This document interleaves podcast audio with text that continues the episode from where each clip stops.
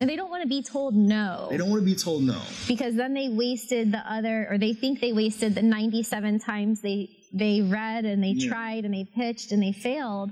But then they don't know that you don't know which three people are going to say yes. It could be the first one and the 99th one and the 100th one, you know, or it could be like the 50th one. You just have to do it no matter what. And then eventually you'll get there.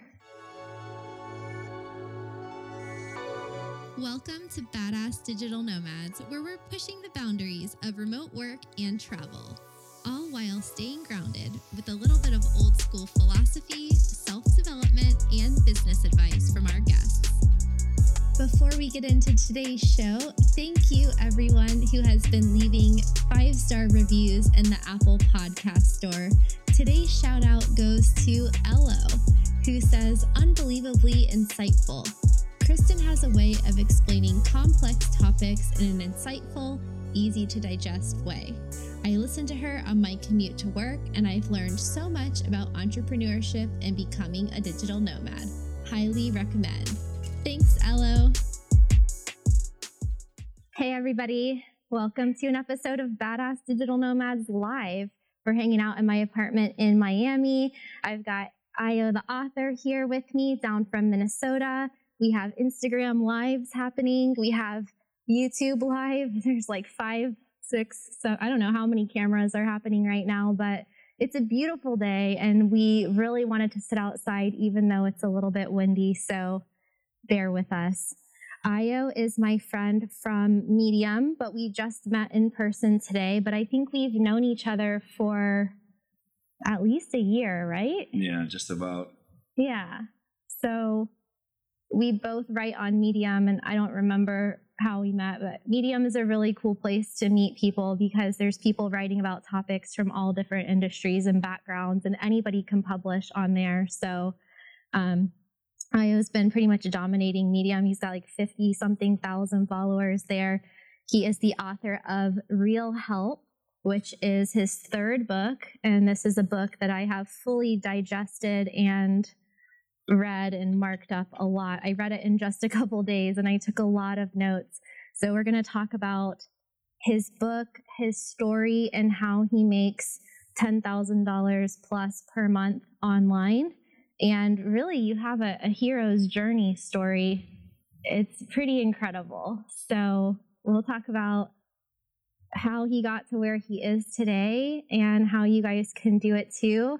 And also how you can kind of get out from under the thumbprint of society as far as the status quo, like the average life, so that you can live the life that you want, that you enjoy. Welcome, Ayo. Thank you for having me. so you like this uh, nice backyard on the canal here? We have manatees and sharks and alligators behind us. Yeah, Miami is cool. I've been here for a couple of days and you know getting out of minnesota where the weather is like 20 degrees to negative 10 degrees depending on which day it is is definitely nice. And bounced around town a lot been trying to record some footage have a nice backdrop here. So i'm definitely looking forward to the interview. Like this whole setup it's very professional. I've never done anything to this extent and i'm just excited to be here. Yeah this is just actually a really cool example of two people who started creating content in didn't really have a plan, nope. but over the years, we've learned a lot and came together today to just like talk about how we did it. Let's start with your pre writing content creation entrepreneurial life. Can you give us like a a summary or, or, or, like a background of what you were doing before you started writing? Like, what was your day to day life like, and where were you working? You know, what were you doing? Absolutely. So I went to college and I grew up in I grew up in a middle class family. You know, my parents wanted me to do well in school. You know, I had a lot of potential. I was always, you know, smart, intelligent kid. Kind of coasted through high school, got into college. Really didn't take everything seriously whatsoever. So I got heavily into partying, heavily into drinking, doing drugs, selling drugs, all kinds of bad stuff. And I basically ended up a college dropout I was stuck in the college town where I lived in. Like all my friends had moved away. I had been arrested. so basically, I was kind of that kid who had a ton of potential, but as soon as I got into an environment where I was kind of left to my own devices and had to fend for myself and be responsible, I totally screwed it up. And I was in a position where I had nothing going for me, like, really didn't have a whole lot of hope. I was working at an electronics factory for $10 an hour, working 12 hour shifts from 2:45 p.m. to 2:45 a.m. I was, you know, stumbling around doing that. Eventually ended up quitting and I walked to this video store that was a couple of blocks from the apartment I lived in just to get a random job. I just needed a $8 an hour job so that I could pay the bills and have some food to eat, right? So I walked in and, you know, I was still pretty smart, articulate, presented myself well, walked up to the manager, talked to her, and she was like, you know what? You should you should train to be a manager at the store instead of just being a clerk. And I'm like, okay. And for me, like after having messed up so much in my life, after being fired from every job, for me, that managerial role at a video store was like a big deal for me at the time. Mm-hmm. So I was like, okay, I'm gonna take this opportunity to get my life back on track. Like, let me just not screw this up. So I started watching a lot of YouTube videos, TED Talks, reading books, and getting into personal development so that I could just get better at my job and start to like get back on my feet and live a better life. And at the same time, I started sharing kind of the things I was learning on social media. So I'd be I'd read a new book, I'd watch a video, I kind of talk about how that was impacting me in my in my life and try to share some inspiration with other people. And these Facebook statuses that I was putting out, they're really long. Hmm. They're like essay length type of statuses, right? So I was writing. And in the back of my mind, I had known that I wanted to be a writer for a while, but you know, we all have those dreams, things that we wanted to do when we were a kid. They just kind of sit in the back of our mind until they're like brought up. So, kind of fortunately for me, a friend of mine noticed my penchant for writing. And he was like, Hey, man, I'm coming up with this new website.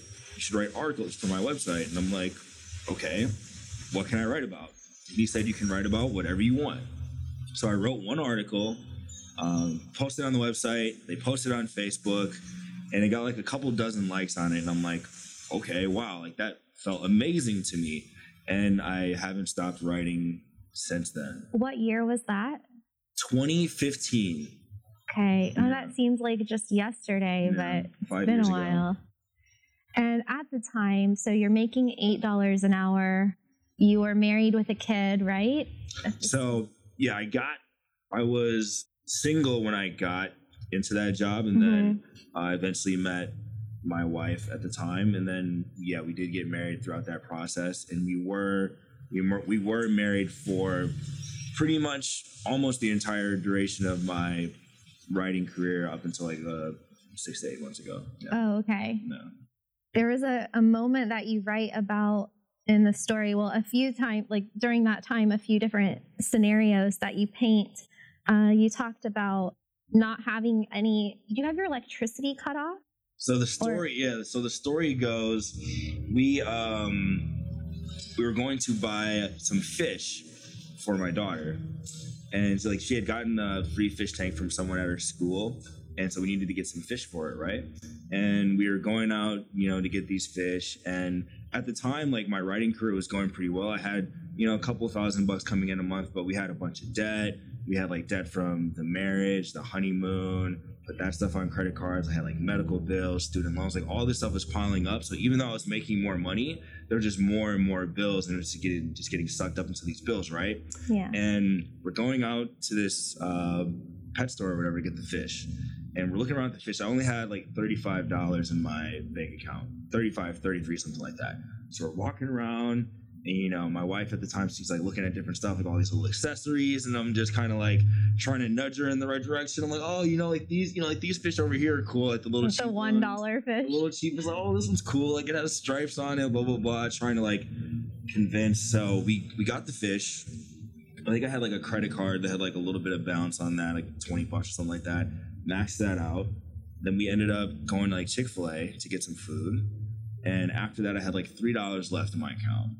And so we go home, and I had more bills that came in, and my bank account went negative. So my bank account was negative for a couple days until I got paid again for my job. And you know, even though things were going like you know upward spiral with my writing career, it was still like a struggling moment, and I was kind of like, damn, like when is like I'd already been writing for a couple years. I'm like, when is this gonna pop? Like when is this finally gonna be, you know, getting the traction I want? Because I've been working really hard.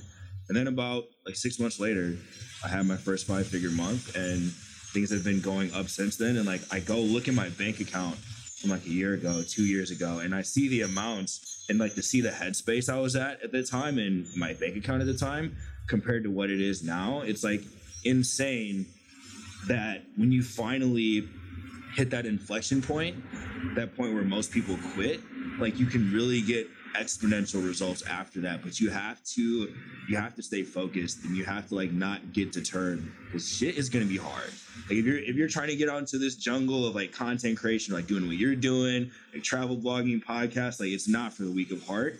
You are not going to earn a bunch of money up front like the work is front loaded up front and the money the views the audience that stuff comes later you like got to keep your head straight you know i definitely wanted to quit tons of times but after a couple years, I knew it was writing or bust. Like I was going to figure it out regardless of however long it took. Yeah, I think that's a really good point. That's the dip, right? That Seth Godin talks yeah. about, where it's like right before you succeed, or sometimes before you don't succeed. Right. But there's always at some point like a really hard dip, and that's when most people quit. I don't think I realized what that felt like until I started doing this. And you just have to make the decision. I think when you made the decision to start writing and not stop, it makes it easier mm-hmm. because you're like, I'm going to do this until I die. So, like, if it takes 10 years or 20 years or people never watch it, like, I'm just going to do it because I like it and I'm going to keep improving and keep trying. And then eventually, yeah, maybe you make money at it, maybe right. something else gives. But in the meantime, you could be like in that situation you described where you're going to the library to use the free internet and use the computer and like putting stuff on your credit oh, card because yeah, you can't pay for it. That story, yeah. So that's that is that is another story I talk about in the book. So when I was in college, or not in college, still just in my bum college town or whatever, broke. Um, yeah, I didn't pay my electric bill, so my electricity got cut off so I couldn't, I couldn't, I literally couldn't do anything at home, like work on any writing related stuff. So I go to the public library at my college town. I'm just using the computer there, writing articles in there, working on stuff. So there's no, there's no excuses not to do the things where everyone's like, oh, I don't have any money.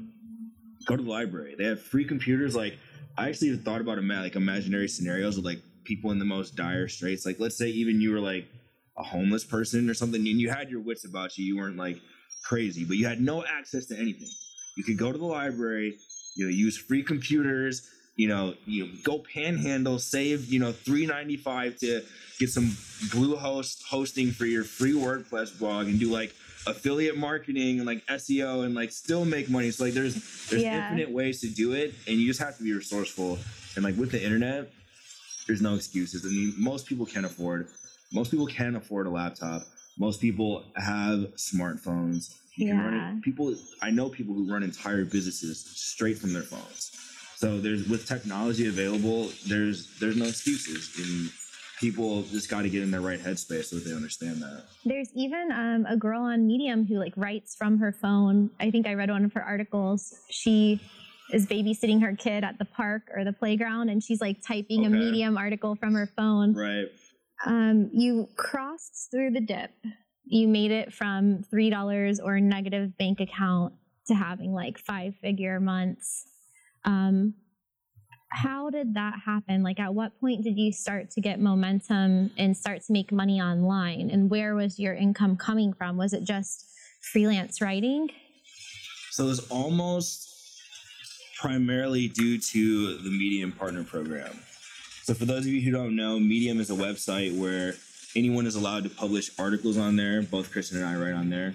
And there's people who pay five bucks a month to be members of medium.com. And any member who engages with your content or reads your content, like you get a portion of their five bucks a month that goes towards your earnings. And I had been on Medium for a while prior to the partner program coming in.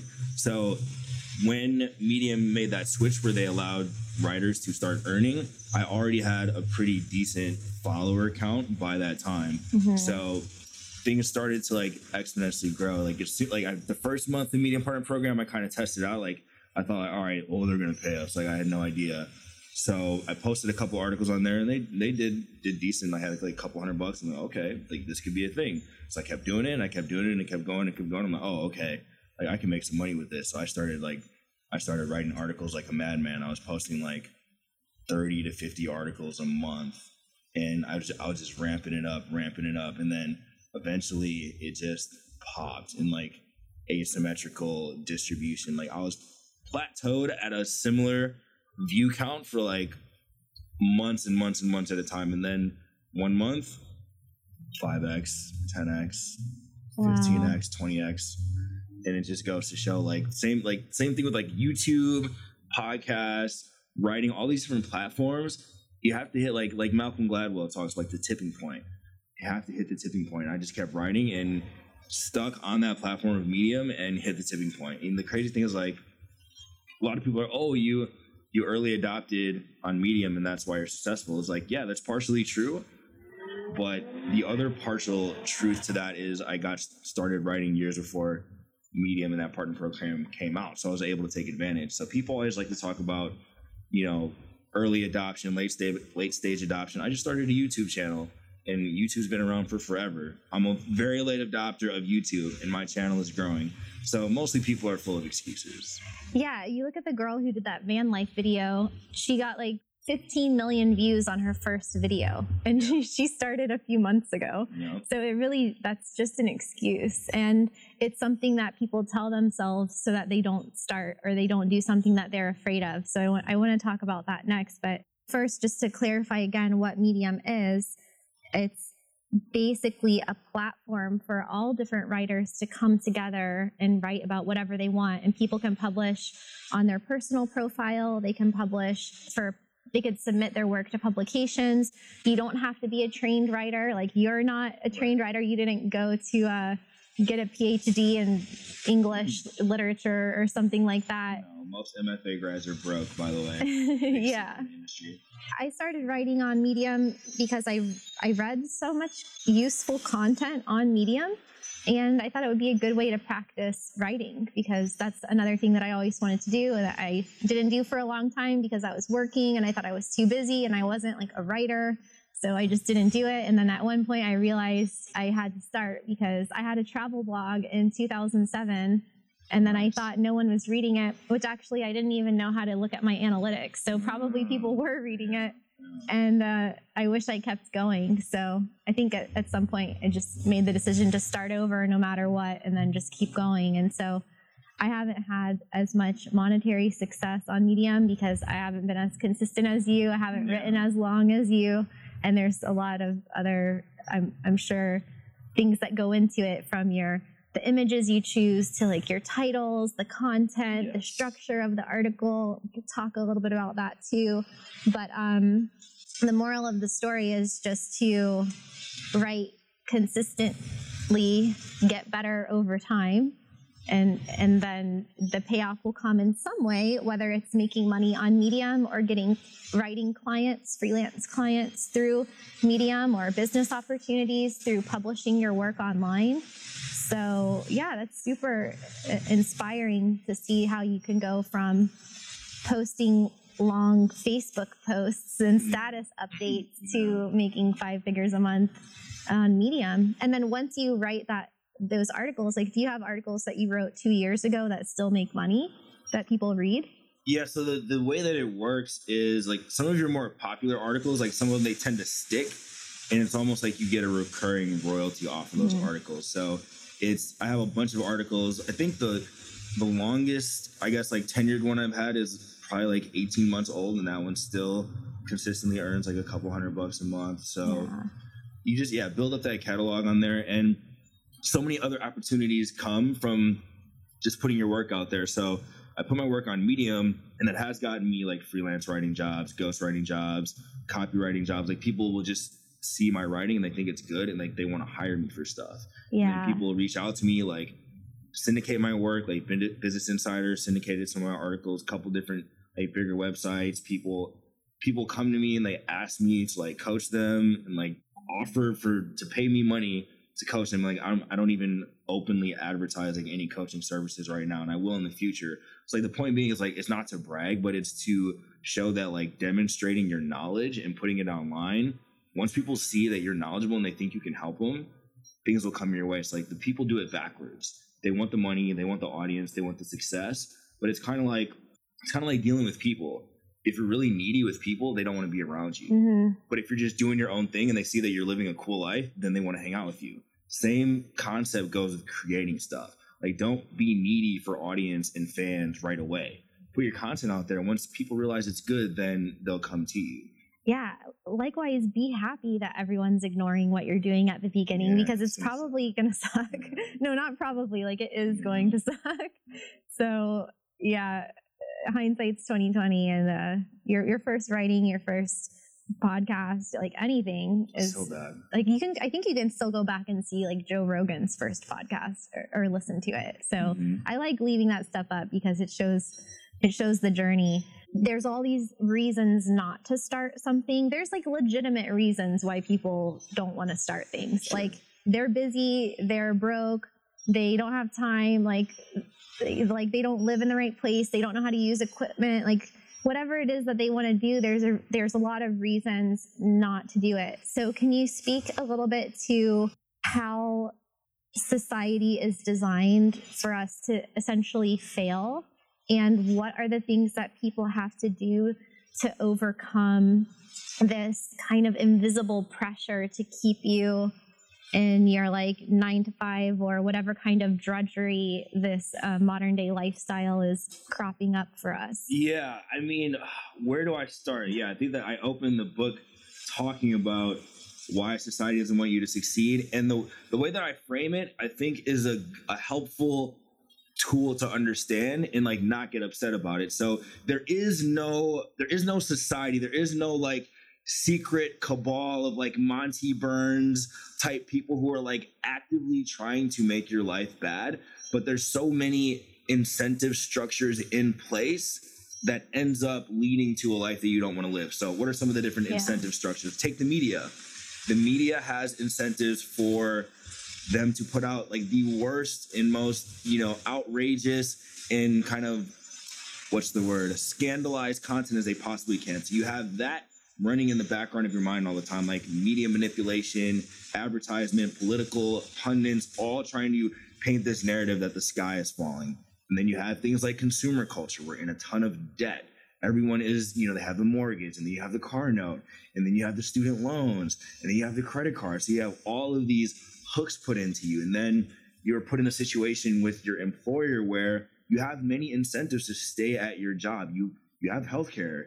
You know, that's a big thing for a lot of people. You know, you can't just up and quit your job. You have to take care of your family, put a roof over your head. So you have all these different kind of elements of society swirling. Like they have they make terrible food. yeah It's cheaper to produce terrible food and it's not conducive for these companies to keep you healthy. And you know, they kind of are in a wink and nod campaign with pharmaceutical companies. Like it's more profitable to keep you sick and dependent on drugs than it is for you to just eat healthy food that comes from the earth. So you have like all of these things that, you know, individual incentives for people in these companies, in these institutions, where they're looking out for number one. They're not trying to actively screw you over, but they got to eat. They got to keep. They got to take care of their families too. And it just goes. It goes up and down the chain. It leads to a situation where the average person is just a product of like all of this stimulus and brainwashing and you know so much so that i almost say that people have like stockholm syndrome like they identify it with their captors you know like there's that scene in the matrix where Ah. morpheus tells neo he's like these people do not want to be unplugged. Like they will actively like fight you and hate you from trying to remove the social conditioning from their mind. And it it runs deep. That's the one thing you have to understand like the social conditioning and societal narratives they run so deep and they're super duper hard to overcome and you know your perception is reality whatever you believe to, to be true is true which is why you know when some people you try to tell them about these things you try to tell them that they could go online and make money or that they don't have to be doing what they're doing their brain is so imprinted that you might as well be talking to a brick wall because it's not just that they disagree with you they literally cannot perceive that form of reality whatsoever. And you know, it's a it's kind of a deep trap that it takes a lot of work and you know effort to get out of for sure. Totally. I think I stumbled onto this self development journey in 2007. I think that's when I started like really reading a lot of books about it and kind of unlearning a lot of past habits and mm-hmm. programming and then replacing that with information that I felt like was very valuable. So philosophy and like I probably did read a lot of self-help type of like guru books that maybe yeah. weren't mm. super practical but yeah. i think it just took years of repeatedly exposing myself to these other concepts before it started to really take root in my subconscious and kind of replace those old negative patterns. And i've had to do it actually in all different ways. Like you mentioned like mm-hmm. i've had to do it with food. Like we're so addicted to different chemicals and things in food whether it's sugar or preservatives and the stuff that you don't even know is in there. Um, and then if it's uh, even just daily habits, like I remember going to college and thinking like, oh, I'm an adult now, so I have to watch the news every day and I have to mm-hmm. read the Wall Street Journal and like if you're filling your psyche with all of these other stories that you are basically helpless against, like there's not that much you can do about the shooting that happened yesterday down the street or whatever. It just like is taking up a lot of time and energy. And then when this propagates for so many years or decades, like people just feel like giving up and like rightly so because yeah. it takes a lot of intention and energy to like dig yourself out of that hole. And then you have family and friends and people who are like looking out for you yeah, and looking out. Right. And so kind of like what can people do if they kind of wake up one day and they're like i am in the matrix and like this isn't working for me. I'm not living to my potential. I'm like wasting my life at this job. Um, and they say something about it to their friends and family and then those people who care about them like talk them out of making a change. Can you speak to what that's about and how can people start to chip away at these chains and like distance themselves from this mindset? First of all, you gotta like keep your mouth shut about your big dreams. Don't like don't go telling everybody about your big dreams. Like, you know, I I had told people that I was working on writing stuff, but I never really made all these big announcements. Like when I worked on my first book, I announced the book when it was done. Mm-hmm. When I worked on my second book, I announced it when I was done. I didn't I didn't even try to talk to anybody about the things I was doing. Like half the time, hell, I used to like buy online courses and like not even tell my wife, which you know, communication. Maybe that was an issue, but like I just didn't want I just didn't want to hear have to hear from anyone because I knew people thought I was gonna be crazy. You know, I knew people thought I was ridiculous, and I just kind of kept I just kind of kept a lot of that work to myself and just did the work, and I just understood a couple things like I'm gonna die someday. I, I, I focus on my mortality quite a bit and even back then, like I, I just looked at my life and I just got deeply frustrated. And I think that's one thing that kind of helps you create that emotional leverage to change. Like you have to you have to get extremely frustrated with your life if you want to do something about it. Like there's a lot of motivational, inspirational stuff. And I like inspirational stuff. Like I'm an inspirational guy. I like giving people that positive energy. But from my experience, that kind of lighthearted inspiration is not as effective as like deep frustration. You have to make the pain cut deep. And like what happens to people is they don't they don't let the, they don't feel the pain acutely enough.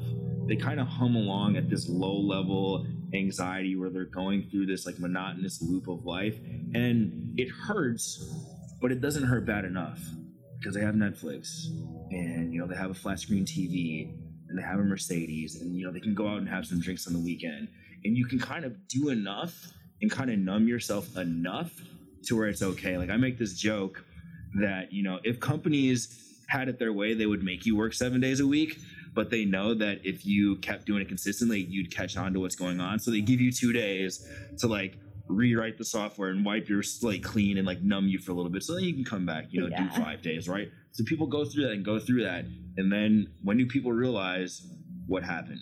Too late. They're 50, they're 60, and they're like, holy shit, what was I doing? You know, people have these epiphanies. I it's disheartening. I get emails constantly from people who are in their 40s and their 50s and their 60s, 70s, 80s even. and they send me emails like, Ayo, I, I wasted my life. I worked at this terrible job. I stuck in this marriage for two decades. Like me and my partner, we hate each other. We hate our jobs. I hate my life. I don't know how I could have done this to myself. So like when I was younger, I tried to extrapolate out when I what that would look like. So when I was working at an electronics factory when I was 25 years old, dead broke, I looked at the people who were 50, 60, still working there, and they were they were done for.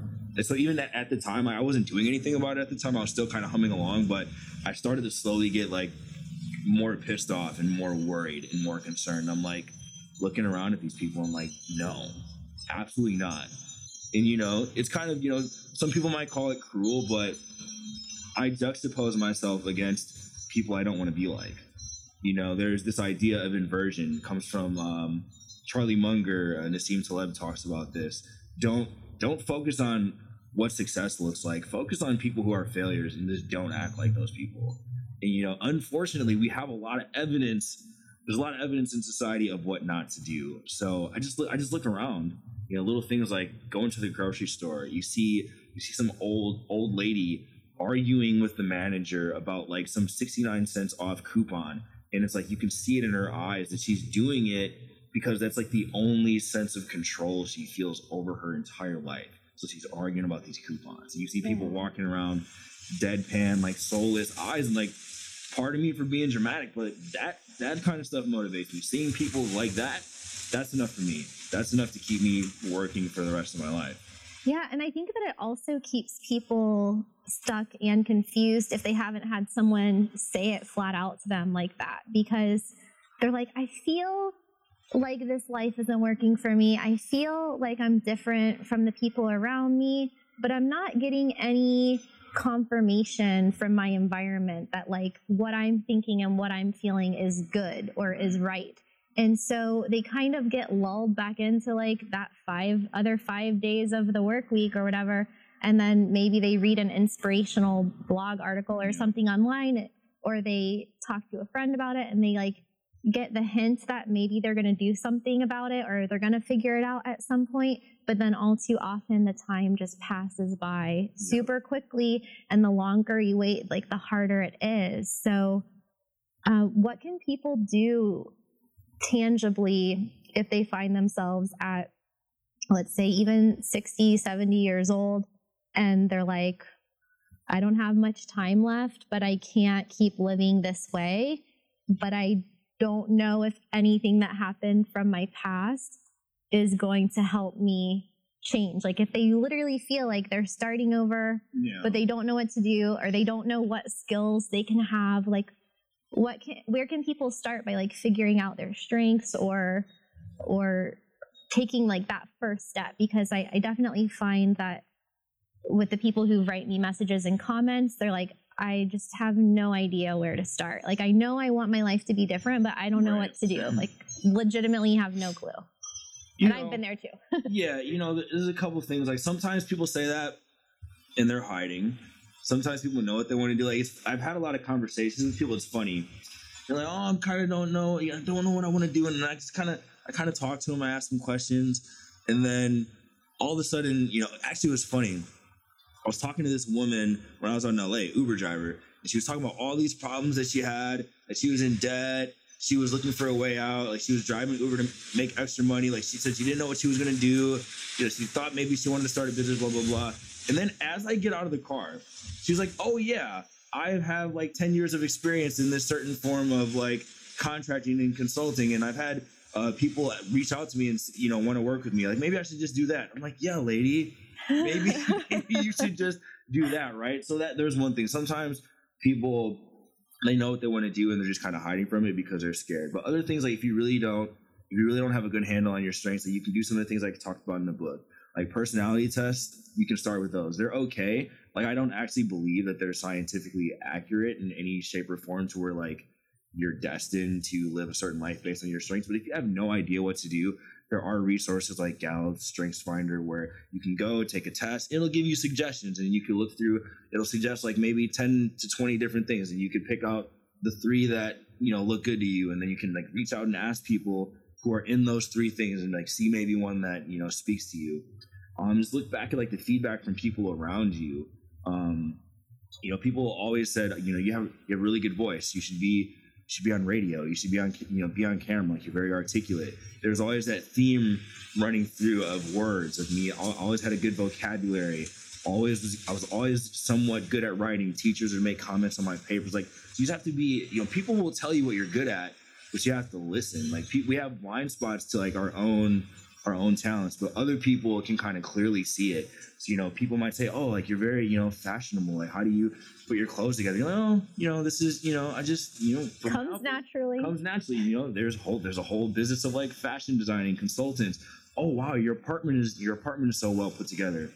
Interior, all kind all kinds of stuff. Like there's this feedback there. You know, thinking back to when you were young, like the age of 14, when you were starting to think about a future, but you weren't corrupted by society and you didn't have all those mental hooks in your mind yet, and you still had like some self-esteem. Like what what are the things that you like to do back then? So there are a lot of signs, and then once you find the signs, you have to pick something and stick with it. So like I make suggestions of 90 days. Like try something for 90 days. Go try to go relatively hardcore at something for 90 days.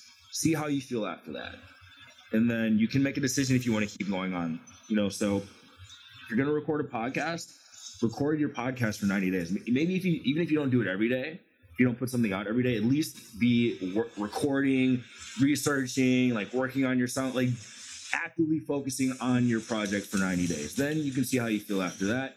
The next thing you know, it's like six months, a year, two years, and then it doesn't it doesn't feel like I've been doing it for five years, right? So yeah. it's people it's people having that shiny object syndrome which gets in the way. Like you have to you have to be willing to do something a certain amount of times before you know whether or not it's going to work.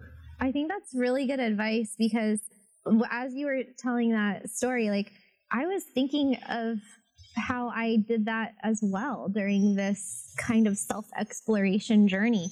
There were so many times that I felt frustrated because I wasn't sure what to do with my life. Right. And I know everyone's been there. Like, if you haven't been there, you're not alive. Right, Like, right. everybody's felt that.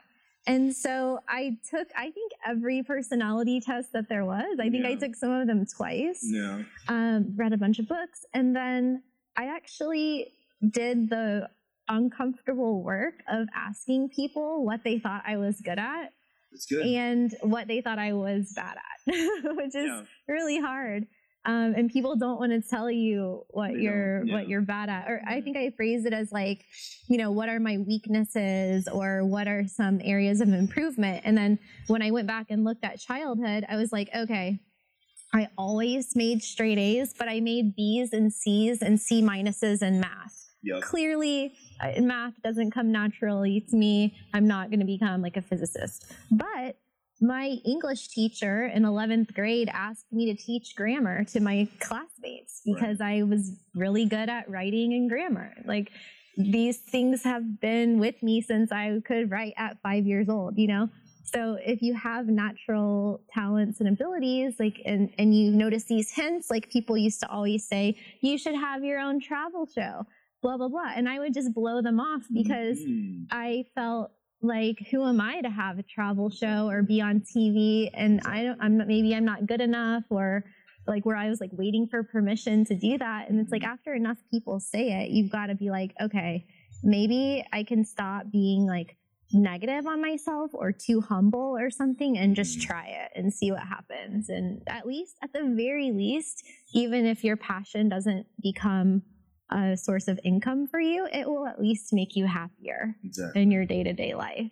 Yeah, it's So- hard, yeah, it's hard. It's hard to see. It's hard to see yourself as that person. Like I remember when I first started writing, I looked up to people like uh, Ryan Holiday. He's one of my favorite writers. Love uh, him. James Altucher, one of my favorite writers. Uh, even I was writing on this website called Thought Catalog, like one of the first kind of major websites that I was publishing on. And there was this woman, uh, Brianna Wiest, and she was like a really big writer on that platform. And she's also like big, really big on Medium right now and I kind of looked up to her as kind of like a you know internet celebrity or whatever. Like she was really good, and she was like far ahead of me, and I was you know just working my way up. And then recently this year, uh, she quoted me in one of her articles, and then I reached out to her, and I think she mentioned that I don't know what draft if I made it to the final draft, but she had even like quoted me in her book. So like five years later. like I knew I knew that I could be good, but I, I still had that cap on my mind of like how good I could be. And now I'm not saying that I'm you know as good or like better than some of these writers I looked up to, but like they no longer like intimidate me. I they I can see myself being at eye level with them or like being able to have my own thing and like really like make something major out of it. So don't you can't imagine yourself being that person in the future. It's just too far away. It's too far away to imagine yourself having 50,000 followers on Medium or even 10,000 on YouTube, 100 it's too far away to like even don't try to fathom that stuff because, you know, it's not going to work. And people there's almost there's almost something like having too big of dreams sometimes. Like some people, oh, I'm gonna start a I'm gonna start a billion dollar company. Like, no, you're not, bro. Like you're no. Just go find a customer. Oh, I'm gonna have all these fans. Like, no, you're not. Just write a blog post. Keep all that stuff in the background. Like all that stuff's not gonna happen unless you just keep your mouth shut and do the work. And then over time, like when you get better at your craft, you will start to see yourself differently. Like there's this concept of the taste gap uh, from Ira Glass, and the way he puts it is since like people who are into, especially like creating content, creating art, we have we have a very refined taste. Like we know what's good, so we know when our shit's not good, and it frustrates us because we know we know how quality work looks like, and we look at ours and we're like, yeah, this isn't it. so you have to close that taste gap to where Yeah. eventually, like this book, this book is the first book where I can like bring myself to look at it. My first two books, like I'm proud of them. People love them, but like it's hard for me to bring myself to like look at them and read them because like as a writer, you're like calling, you always like beating yourself up, like think you could get better. You look at your old work and you like think it's at least for me, I don't know. And you think Yeah. like, oh, this is trash. Like this one, you know, five years of writing, I'm like, okay, I'm a, I'm a good writer now, and I, I believe in myself fully now. But I didn't wait for myself to believe in myself 100 percent before I put anything out there, of course, or else I would have never done it. You know.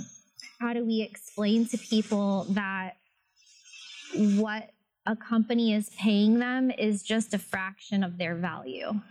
not it's not even close to the value. It's crazy. I used to work at a digital marketing company, and as the project manager, like I would get I would get to read the actual contracts, and I'm like, oh wow, they're they're they're putting uh they're putting like a 10x vig on your services at least at least. And if you are in like a corporate environment, well, it's just like it's the same thing as a supply chain. Like the same way that a pair of Nike Jordan shoes only cost five dollars to make by the time they get to you. If you're in a corporate environment and you have bosses who have bosses who have bosses who have bosses, like every single person it goes through, you lose a little bit of that value. And the further Yeah. you disconnect, like the further away you are from the products. Like if I was like if I was a designer, like when I was working at that that agency with the designers, if I was a designer, I knew how to do that stuff, I would just quit. I would quit and like it's like instantly get a couple jobs and you replace your salary right away. But Yeah. people don't people don't want to learn marketing. Oh, I'm, I'm not a marketer. It's so hard. I don't want to sell myself. But sales is the number one. Sales is the number one tool in the world. Like if I could make college or make high school students, a I wouldn't even have them go to college. I'd have them do three things. I'd have them go on a used car lot and try to sell cars to other humans. I'd give them some copywriting books, and I would make them go do little online business experiments you know affiliate marketing little drop shipping stores just just for them to like learn this stuff. Like psychologically if you learn how to sell yourself and you learn how to interact with people and like persuade them you have the keys to the entire kingdom. Like it's that's that's the number one thing. If people oh i'm not a marketer.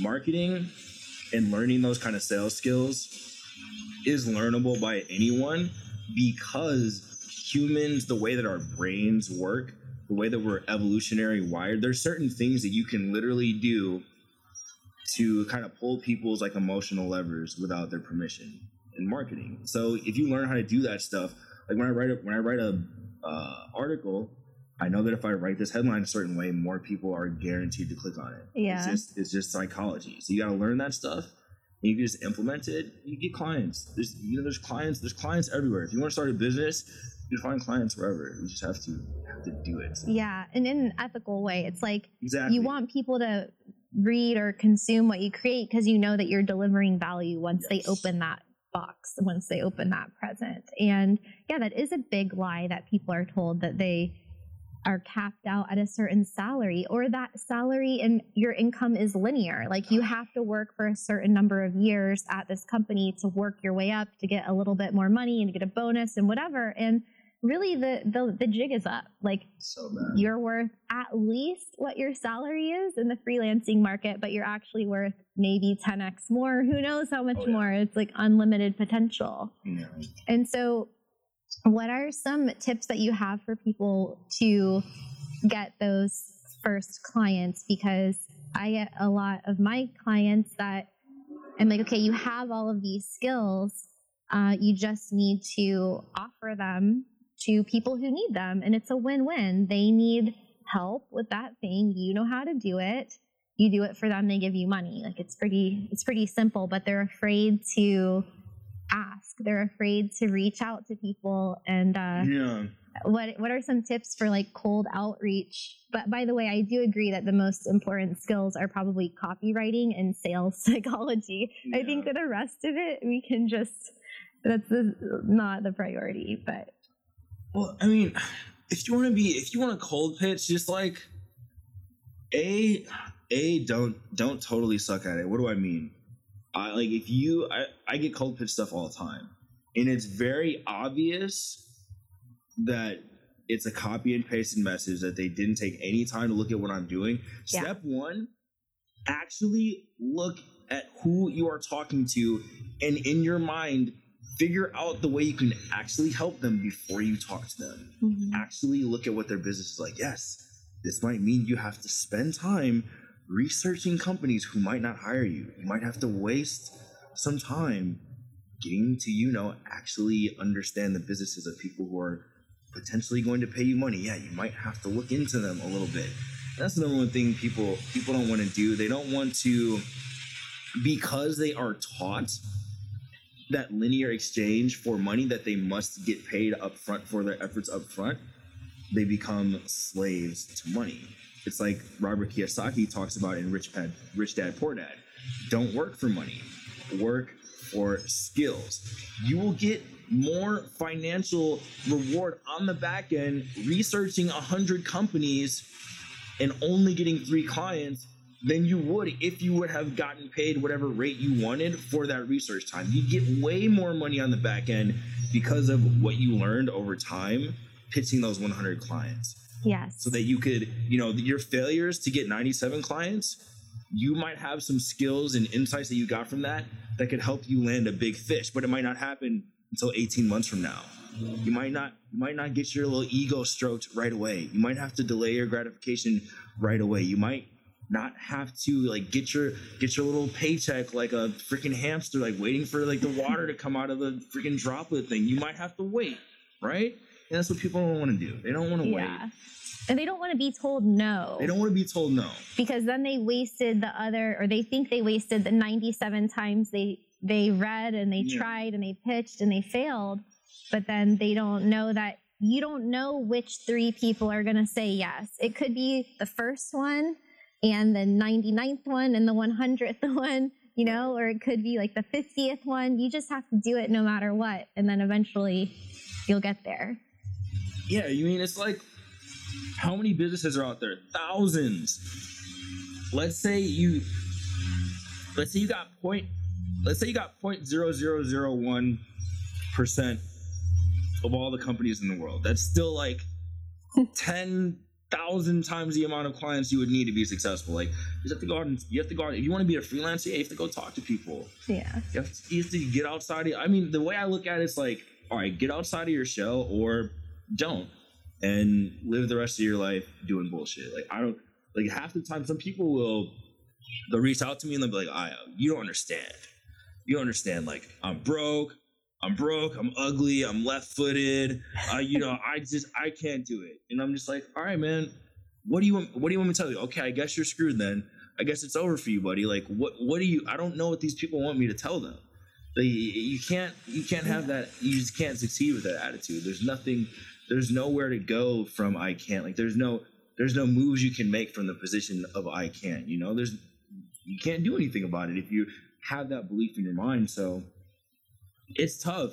That's why I wrote the book. Like, I do not want to paint this sugar coated narrative that like if you just if you just believe in yourself, Johnny, and just you go out there, it is gonna work out. Like no, it's rough. It is rough.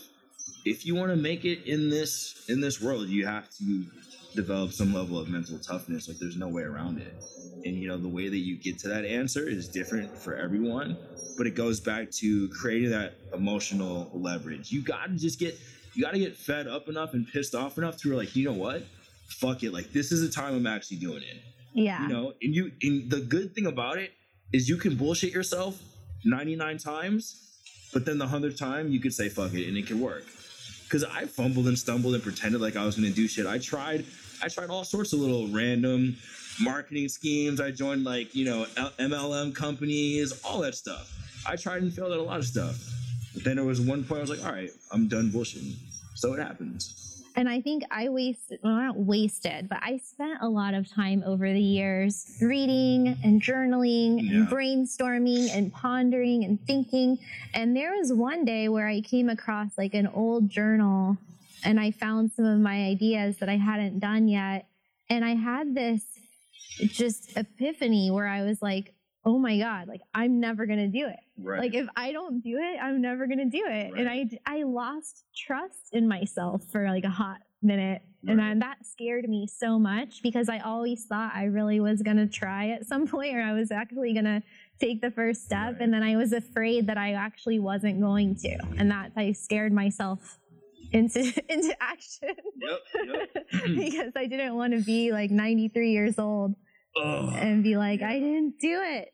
So I want to read something from your um from your book here. I marked a few pages, but I I wrote a lot of stuff. Sure. I know you have to go to um Okay. Well, I think we already covered ev- every not everything, but like this says when it comes to your life, you will truly never know your future. So you have two choices. Try th- try to force the world into your cookie cutter mentality and suffer the downside for it or become anti-fragile and increase your odds of random magic. I mean, is that those are, are those basically the choices you know we either accept the cookie cutter life or do something i mean that's that's the question right Yeah. or that's the decision that's the, that's what people try to do. They like there is such a thing as kind of an objective reality about the way that the world works. And, you know, I don't have it pinned down 100%, but there's just certain things that are like fairly obvious. And what people will try to do is they will they will create this narrative in their head of how they think things should be. They think life should be fair. They think that you know, following this, you know, magical traditional corporate life path is supposed to work out and that the fairy tale is supposed to work out and you know that the things your teacher told you when you were five if you just just be a good boy johnny go to school get your get your degree everything's gonna work out. No like it's not gonna work. If you do it that way it's not gonna work. And you have to you just have to accept that at a certain point that you were lied to and if you continue to fall, live in that delusion you're just you're gonna stay trapped there. All right well let's let's get into um the lightning round and then where people can can buy your book and where they can where they can follow you. Sweet so i like to start the lightning round with my favorite question which is what is your morning beverage I drink uh, two cups of espresso with ice and just regular plain old cream and a glass of water for my hydration. oh iced espresso Yeah. and what is your morning routine like working from home Um. So I actually wake up, drink my coffee, take a shower, meditate for 20 minutes every day, and then I actually head out to coffee shops where I go to work and write. And then what I'll do is do a little journaling routine where I'll write down three things I'm grateful for, and I write down 10 ideas, usually for new articles. Sometimes, not every day, I'll do a couple morning pages if I'm feeling kind of creatively blocked. I want to process some emotional things and get focused, mental clarity. Then I usually write for anywhere from two to four hours, and that's how my mornings tend to go. how many hours do you work a day Anywhere from four to like 18, depends on like what day it is, right? So I mean, for the most part, I stick into like a pretty narrow window about four hours of like fully immersive creative work. But you know, if I'm working on a project, like when I was working on you know deadlines for the book and shooting a bunch of videos, uh, for the courses I was making stuff, you know, those days can like run into way way into the morning, you know. So it just depends. And, like the way I usually look at it, I always want to get that creative block done. And then anything after that is kind of like house money. Like I don't put too much pressure on myself to get more done after that point. Yeah, sometimes when you get into a groove, like you've been there, you, you get into a groove and then you had a 12, 14, 16 hour day. Like these things happen. But yeah, usually four to six hours is the range that it tends to stick in. Cool. Yeah. And um, do you have any productivity tools or hacks or like any kind of remote work tools or work at home tools that you use frequently? Yeah, for me it's like just my laptop. Um I'm actually I'm actually like very analog with my like I spend a lot of time like writing stuff in notebooks. uh, So like when I put an article together, I'll kind of write it out and like I'll scribble it out on my notebook. Kind of like you know have a little bubble in the middle. Then I have like all right, this is idea one, two, three. I have kind of bubbles coming out from that, and I just kind of write the articles and go like WordPress. Like I use WordPress for my blog, and there's kind of like a, a like a grader that talks about different things that you can do well on your content, um, like readability. You know, making sure that you know your sentences aren't too long, things like that. And actually, one tool I use a lot is uh, Grammarly. I use Grammarly for all of my articles. I don't have like a full time editor, like maybe one day I will, but I use Grammarly, which is really really good tool for writers where it doesn't just proofread like like it like Word. It actually like checks your syntax and like make sure goes above and beyond to like make sure that your writing is quality. So definitely one tool I use every day, uh, Grammarly for my writing. for I sure. love that one. I have like the pro version now. I think I paid for it. I don't Yeah. remember how much it is. And Yeah. then do you use Hemingway app too? I haven't. I've dabbled around with Hemingway, but I've noticed like if I use too many of them, then it kind of takes me out of my zone. And I kind of like. I kind of like breaking rules a little bit with my writing. Like sometimes, you know, I I don't use like I don't have very great good grammar at all. Um, and I break rules. Like I'll start, I'll start sentences with the word "but," or like do things I'm not supposed to do, starting with "and." I just like doing those things. Like for me, writing is about kind of the concepts and the emotions behind the words. Like I'm the last one to say I'm the most technically precise or you know gifted writer in the world, but I just like to write my stuff. So I, I want to make sure that it's you know readable and that I'm not just like writing crazy you know poor grammar. But yeah, I don't I don't need too much you know oversight in my writing. I kind of just like to go. Write how you talk, as they say. Yes. M- much more readable, especially in this age of attention, short attention spans. Right. And where can people get your books or books? You have three books. Yeah, so all of my books are on Amazon. I know there's some floating around elsewhere, like on Barnes and Noble and stuff, but primarily Amazon. And do you have any uh, recommendations for books? I know that you and I were talking on Twitter the other day that we've reread a few books quite a few times. So, being that you are a writer and an author yourself, what are a couple of books that you would recommend that everyone read regardless of their path in life? Sure. Well, definitely uh, the Incerto series by our sensei, Grandmaster Nassim Taleb. Is this a series of books? I really, it would take me like 10 hours to explain why those books are so valuable. The concepts in those books are so deep and rich. And it doesn't matter what profession you're in, the concepts in those books are insane. So just go online, look up Nassim Taleb, all of his books, read all of his books cover to cover. You could actually just read those books alone and you, you would be fine. Um, Poor Charlie's Almanac by Charlie Munger is a really good book. And it talks about a lot of, like, one of the main things he talks about is all the different uh, cognitive biases we have and how they kind of mess up our life. That's the whole thing we didn't even touch on. All the different kind of cognitive biases and mental mismatches that mess you up. So, I think there's some of that in your book. yeah, some of that stuff. Yeah. So I, I draw from like Nassim and Charlie Munger quite a bit. Um, Rich Dad Poor Dad. I love the book Rich Dad Poor Dad because it's kind of like intro to re- rewiring your brain on how to think about money and to get out of that corporate work for a paycheck mindset. And it teaches you how to think like an entrepreneur. So rich dad, poor dad. And then um, influence the psychology of persuasion. Very good intro to marketing, intro to the psychology of persuasion and the things that go on kind of at the lower levels of our mind that kind of advertisers and marketers use to get you to buy stuff. But also, when you learn marketing and persuasion powers, it's not even to be manipulative. It's because you have something valuable that you wouldn't otherwise be able to get people to have access to unless you persuaded them to do it. So that's a good book that talks about that. So like, if you just read those four books alone and like acted on that, maybe throw in a little how to win friends and influence people for your social skills and like you'd be good to go. Yeah, read those books and then read them again Yeah. and then read them again. Like I think that you would get a lot more out of it than reading a thousand different books and not applying what you've read. So, Correct. and those are kind of those foundational books that are good for everything. Yes. So, really good. We'll link to those in the show notes. And where can people read your work and connect with you on social and where can we find you? So AyoTheAuthor.com is the name of my website. Most of my handles are Ayo the Author. So my Twitter Twitter handle is Ayo the Author. My Instagram handle is also Ayo the Author. And then you could just Google like my full name and a bunch of stuff kind of pops up. So And then is your YouTube channel the same?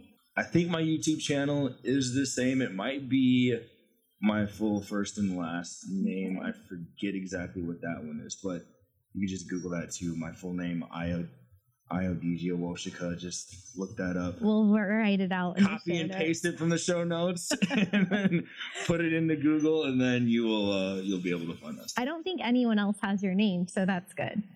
Right? Like, I, I have you ever met anyone with your name? I know a million Kristens. Yeah, actually, the So- funny thing is, like the first half of my name, Ayo, it's like John in Nigeria. Oh. It's super common, but like the ending, there there are a lot of different varieties of it.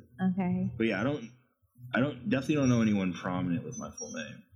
Like when yeah, when you type it into Google, like it's You own me. Google. I, I am the number one ranked person with my name.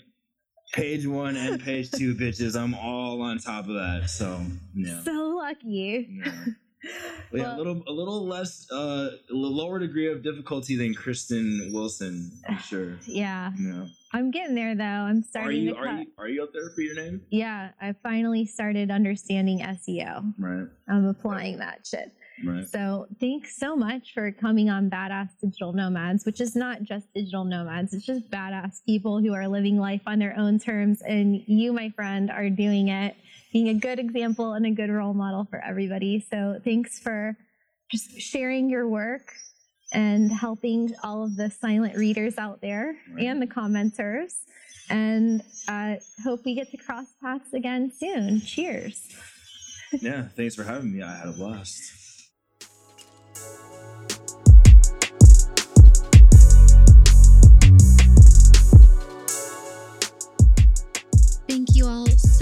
Much for listening to episode 53 of Badass Digital Nomads.